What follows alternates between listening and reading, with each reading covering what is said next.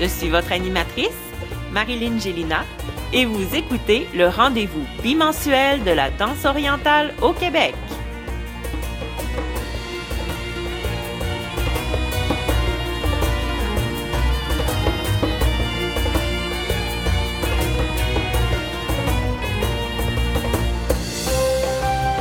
Cette semaine, à l'épisode numéro 19 du 10 juillet 2019, nous recevons Heather Labonté de Toronto qui vient nous parler de son parcours et de sa participation à Tribal Momentum 2019.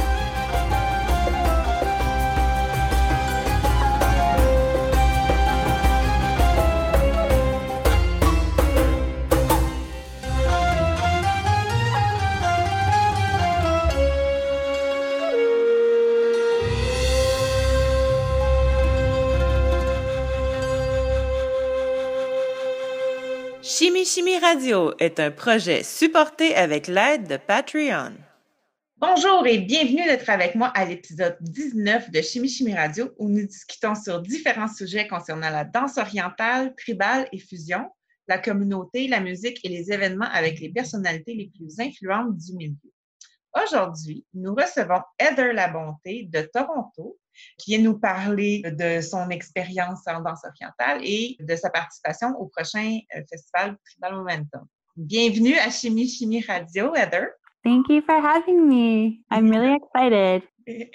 um, so the first question that I ask my guest is always like to know what is the affiliation, how you came into belly dance at first. So who is your belly dance mom? Yeah, I always find that question really hard because um, I think there are so many ways to define what that means. And uh, I think a lot of my most influential sort of mom figures have actually been people who have supported my dance from outside it. So I think I never answer that question in quite a traditional way. In many ways, I consider my my sister, like my blood sister, to be my belly dance mom because she was both times I started belly dance, the person who dragged me there. So when I was 15, my parents split up and I was, you know, feeling pretty emotional and, you know, kind of going through my, my teenage stuff. And my sister and I started our first belly dance class together and she was really encouraging. And I had already been dancing for many years in other styles and it was something that really connected us. So after she had her first child and wanted to return and take classes again, that was just a really, really nice way for us to connect as sisters and, and as people. And so she's, she's kind of always been the person who really, really supported my dancing, who understood what it meant to me how important it was. Uh, she opened a lot of doors for me. She, you know, she paid for those classes when I was like a, a broke college student and, you know, really, really needed the help. And so I think if I had to, to point at a, a belly dance mom figure, that would really be her. In terms of my my teaching influences, my first teacher was this wonderful woman named Dunya, who was Algerian, um, and so I learned initially in some some folkloric styles from her. Uh, and then I was based in St. John's for several years, where I learned from a bunch of different members of the community um, locally there. Uh, I taught and studied at the Dark Side Studio in Toronto for many years, and outside of that, um, I've also studied kind of across the board with a, a bunch of the names that you might expect. Um, so Rachel Brice and Kami Liddle and Zoe Jakes. I've studied with Amy Sigil, uh, and they've, they've all brought different things to my life. So I think in many ways I have more of a, a huge belly dance sisterhood and uh, a lot of belly dance aunts. yeah. So, and what what impact did, did they add on you, and what made you continue into belly dance, especially?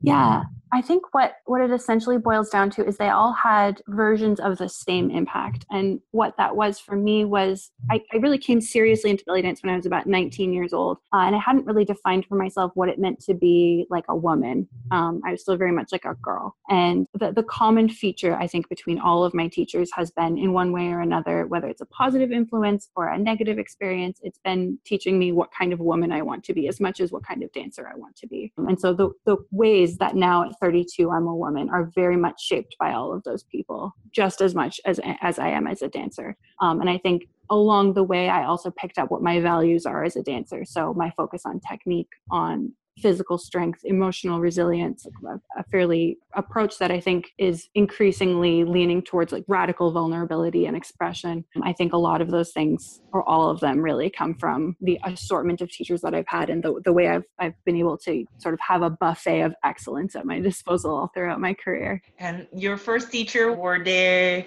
traditional or classical belly dance, or was it uh, already fusion at that time? Uh, my very first teachers were more classical leaning, more folkloric leaning. And when I came to Toronto and started studying at the Dark Side Studio, that was really the first time that I had fusion instruction um, sort of firmly in my life. But uh, my dancing has always been, my belly dancing has always been really influenced by fusion because my background is in contemporary and jazz. So those things were creeping their way into even my more classical initial vocabulary from pretty much day one and really are foundational to how I construct movement now. So fusion for you was a natural choice? Yeah, it was a very natural choice. Yeah, it was I think it would have been hard for me not to be a fusion artist because I the the way that I I think about creativity is is less about any particular discipline and more about looking at all of the things that I know or have learned or been exposed to and taking them apart in my head or in my practice. And then when I have an idea, kind of reconstructing the things that I've, I've taken apart and played with and fooled around with in whatever way makes the most sense for communicating that idea. Um, and so I, it's hard for me to imagine a world where I do any art that isn't isn't a, a deconstructed uh, and reconstructed version of everything that I know or I see or think about or like. Mm-hmm. Yeah. Well, coming from the visual art part, I think that art should should be that like in uh, every kind of arts like sculpture, dance, and painting. Everything mm-hmm. like something that you learn you heat it you deconstruct it and you you make something out of it so. Exactly yeah and i think that runs parallel to my experiences too because like the like my, my personal experiences because most of what i make is pretty autobiographical in one sense or another. It's all kind of self-portrait in the sense that uh, you know what i experience or what i'm feeling ends up being re- reflected in what i make and so it makes sense that in the same way that i'm regurgitating my feelings i'm also in many ways regurgitating you know the technical and the, the creative approaches that I see in the world around me. Mm-hmm, mm-hmm. So, outside of dance, do you do something else for a living, or? I do actually. I am. Um, my background is in marketing and PR, and I recently moved from a more broad, like advertising career into finance specifically. And so, by day, I'm a banker now, and that's really fun. Um, it's a totally different kind of challenge, uses a completely different part of my brain. I kind of feel like Clark Kent a lot of the time, uh, and then I get to go be Superman and dance at night. um, I think I said the line for a lot of years that in order to be a professional dancer, you had to be doing that um, in exclusion to like a nine to five job. But I think I'm I'm asking of myself to like do more now, and I really like that. Mm-hmm. So how do you find the balance between dance and doing something else for a living? Like for the time that you can put into it and the money. Well having having a day job is good to put money in your desk. The days are long but i think that i'm a person who operates better when i have a lot going on. So i uh, I just make it work. I practice before work and or after work, um, and my my physical fitness comes into that as well. But I still, you know, make it out to classes, and it's really a matter of prioritizing. I think there's some social stuff that falls off because of that, and I really have to be goal oriented with my my practice and with my choices around what kind of classes to take. There's no like fluff in there anymore. It's really got to get in there, got to get it done. and it's really personal. But do you have a partner in life? I do, yeah, um, and I have a, a great deal of support there. So uh, yeah, it's uh, I think it's been really critical and healthy and helpful for me all through my dance career that the people who I've had close relationships with, um, romantic or otherwise, have been like profoundly supportive of my dancing and have understood what it meant to me, whether that's like my mom and my sister, or um, in the case of like romantic partnership, like anyone that I've been in relationship with has been really, really there um, and has understood when I have to go to practice and when I'm rehearsing late and I can't talk on the phone or I'm away every weekend. Yeah, it's been really wonderful. Good for you. how would you define your style of dance? Oh, I always have a really flippant answer to this. So um, basically, I get asked that a lot because people look at my dancing and they're like, pretty sure that I studied belly dance at some point, but it certainly doesn't look like I'm doing belly dance. And so when people are like, what do you do? What is that style? Um, my answer is usually that it's none of my business. And so what I really mean when I say that is um, is basically that I feel as soon as I start to define, you know, or label or box in what I'm doing stylistically, um, I start to then deliberately create within those parameters. Um, and it's also just a lot of time spent trying to find a, a name for what I'm doing and then, you know, make sure that everybody knows what it is and make sure we're all on the same page about, oh, that's definitely what I'm doing and it's definitely good. I came into belly dance at a time when there was like quite a lot of resistance to fusion. And I understand a lot of that candidly. I think that there are really good arguments for why a lot of fusion is, you know, culturally appropriative or, you know, can be in conflict or in, at least in tension with, uh, with some classical belly dance and with folkloric belly dance. Um, and so I, I kind of decided to take myself out of that conversation and uh, and just not really worry about what I was doing, but to just worry about doing it well. And so to that end, I I do practice and leverage a lot of the movement and the the philosophy I would say of belly dance, the approach to musicality and the approach to choreographic structure, in addition to like the actual movement vocabulary itself. But uh, but I I mix that with a lot of things and I I take it apart and I I do weird things with it. And so I don't really think it's necessarily fair to call what I'm doing belly dance, but I I do want to do what I'm doing and so, my big idea there basically, the bottom line is that I think if I ever make anything that matters, or if I ever make anything that anybody wants to write about academically or discuss amongst themselves, um, I think they'll find something to call it. And I think that's good with me. So, I usually just refer to myself as a dancer. uh-huh. Uh-huh. Do you think that the fusion community and the belly dance community are two separate things? And how do you place yourself with, it, mm. with that? Um, I usually think of myself as a dance artist or a, a, movement artist or maybe even a contemporary dancer sometimes who is very well trained in belly dance and very knowledgeable and articulate about belly dance and who works mostly within the fusion belly dance community. So most of the touring that I do and most of the workshops that I teach, the student base tends to be out of the fusion belly dance community. And that's a way for me to place that. Most people who follow my work or find it interesting are themselves fusion belly dancers rather than classical belly dancers. And so I would say that if I had to place myself, I would place myself more along the fusion lines, even though I think that there are some ways that uh, that I'm either both or neither. Mm-hmm. Um, I think aesthetically, you know, if you take the 30,000 foot view, I look more like a fusion dancer than not. Mm-hmm. Yeah. Right now, who is your belly dance crush? Oh, I have so many.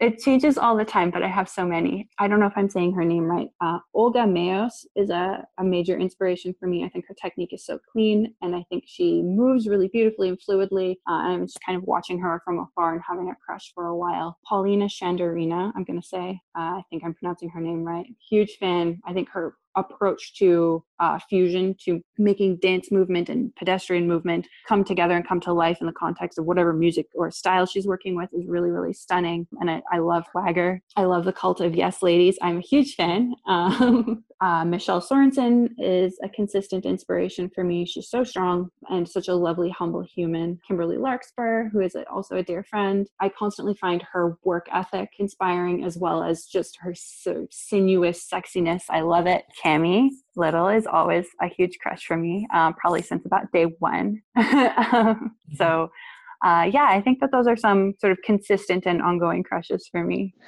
so I'm gonna put all the links to your belly dance crushes in the show notes. Nice.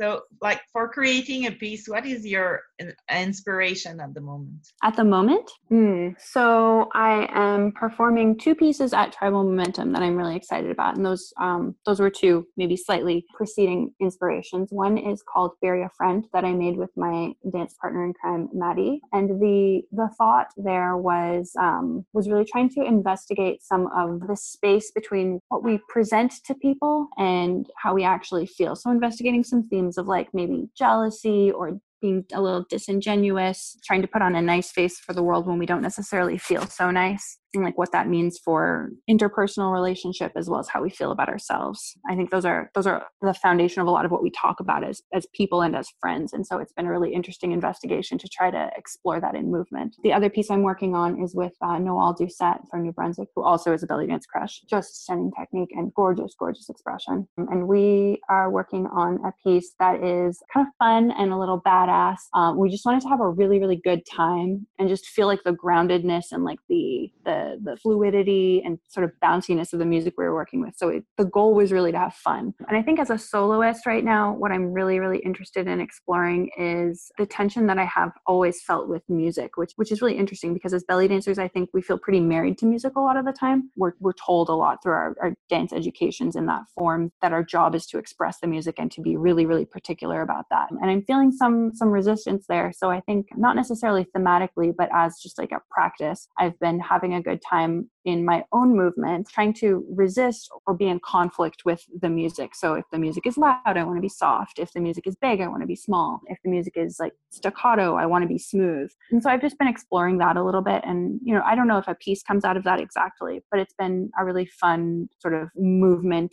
uh, exploration for me. What is your favorite song at the moment? Oh, what a good question. What a very good question. My Spotify tells me that I have been listening to a lot of Arvo Pärt lately, um, which is he's a composer I've been listening to a little bit to noodle around to in some of the ways that I was just describing, and also it's just kind of really interesting and emotive music and to have on in the background of my life.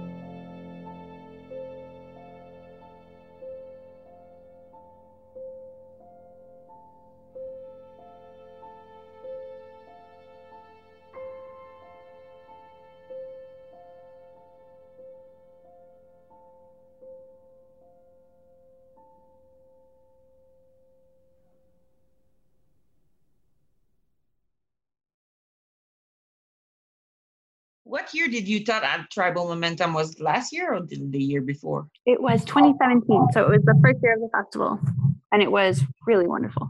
Yeah, I was there, but so I, I wasn't there last year, so that makes makes sense.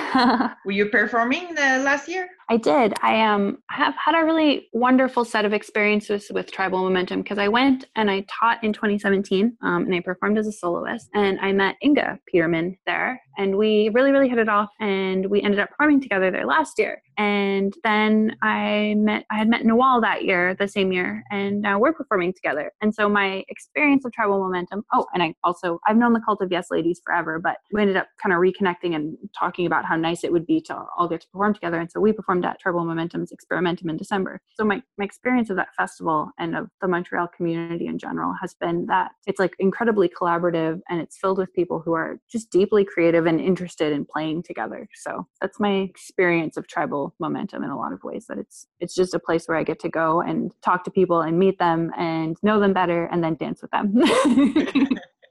and how did you manage to work together since you don't live in the, the same city? Mm, that's a really good question. Um, with Inga, we actually performed a choreography that I had begun teaching. I had taught a chunk of it in my workshop, and we worked on it via video. And then I went to her place in Ottawa a few days before the show, and we just kind of worked it out really quickly. Um, rehearsed really hard, and it was it all came together because I think our brains work in really similar ways, and we we had video and things. Um, when it was Cult of Yes and Inga and I, we were in three different cities between the four of us. So we met up once and chose the music and decided what the goal for the piece was going to be and sort of what the, the theme was. And then went away, worked on uh, the different chunks, got on Zoom, just like we're on, what's like we're talking now, and worked out all the, the bits and pieces and then shot videos back and forth, got together a few days before the show and did our, our in-person rehearsals. And it'll be the same with, um, with Noel and, uh, and Maddie and I have been working together here in Toronto. So with the help of modern technology and crossing your fingers, it all works out.